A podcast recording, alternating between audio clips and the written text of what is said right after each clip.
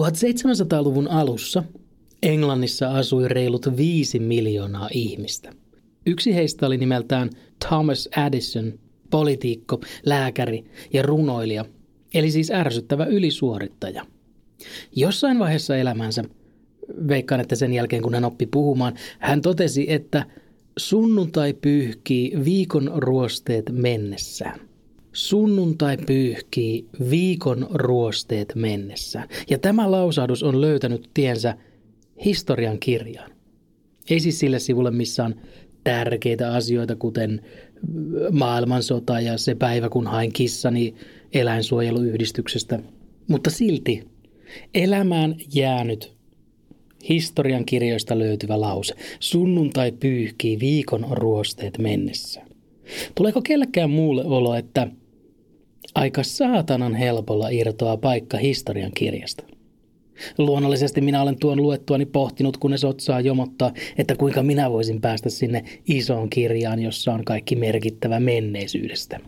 Ja tulin Jätkäsaaren kirjastoon metsästämään tietoa, koska jos yritän kotona metsästää tietoa tietokoneella, niin päädyn katsomaan Trailer Park Boys ja, ja ihmettelemään, että mitäköhän minä olin tekemässä. Tämä Jätkäsaaren kirjasto puolestaan on niin pieni, ettei ääneen kehtaa puhua missään muualla kuin täällä vessassa. Ja täällä puolestaan kaikuu niin paljon, että laitoin takkini pääni ylle, koska se nyt toivottavasti vaimentaa kaikua hieman. Nuo historian kirjat, joita luin ennen vessaan tuloa, ne kertoivat, että ihmisen pitäisi saada jotain suurta aikaan saadakseen oman lukunsa sinne historian kirjaan.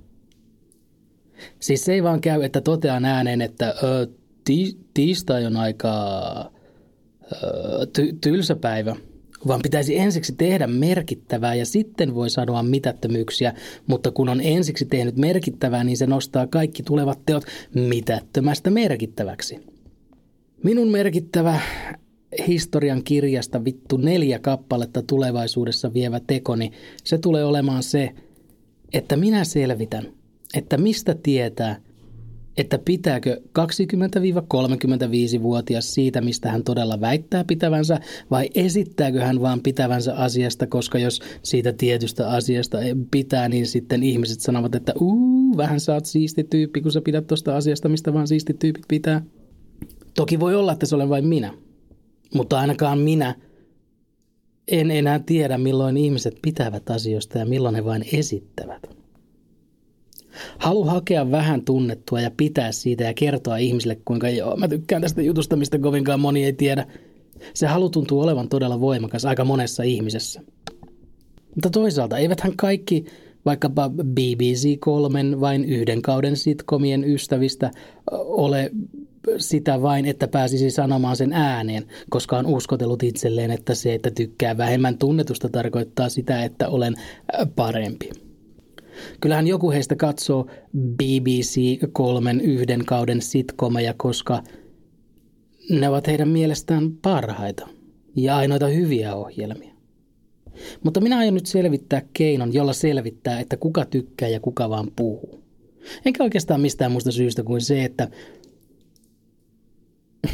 siitä, että se valehteleminen, jotta voi nostaa itsensä muiden yläpuolelle, ärsyttää minua enemmän kuin mikään muu. Itsestäänselviä tapauksiahan en ota tähän tutkimukseen mukaan. Niin kuin esimerkiksi se henkilö, joka Twitterissä kertoi joka päivä muuttavansa Itä-Helsinkiin.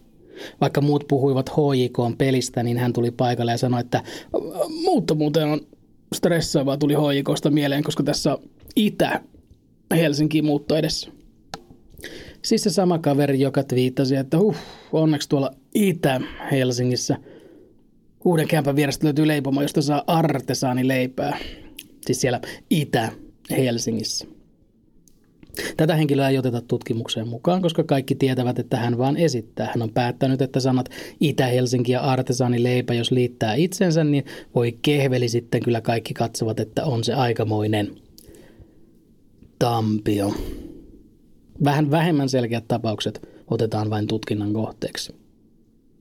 Nyt vaan pitäisi selvittää, että mitenkä tutkimuksia tehdään.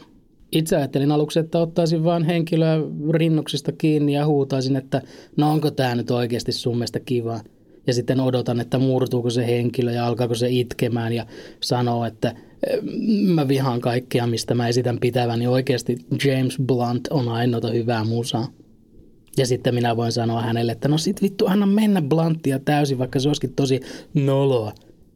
Ei se silti ole yhtä noloa kuin se, että elää elämänsä valehtelemalla jostain noin mitättömästä asiasta, kun olisi mahdollisuus olla oma itsensä ja nauttia elämästä. Mutta tieteelliset piirit eivät tietenkään hyväksyisi tuota metodia. Vähän samalla tavalla kuin uskon, että tämän paikan henkilökunta ei hyväksy sitä, että joku lukittautuu vessaan ja höpisee siellä sitten ääneen. Joo.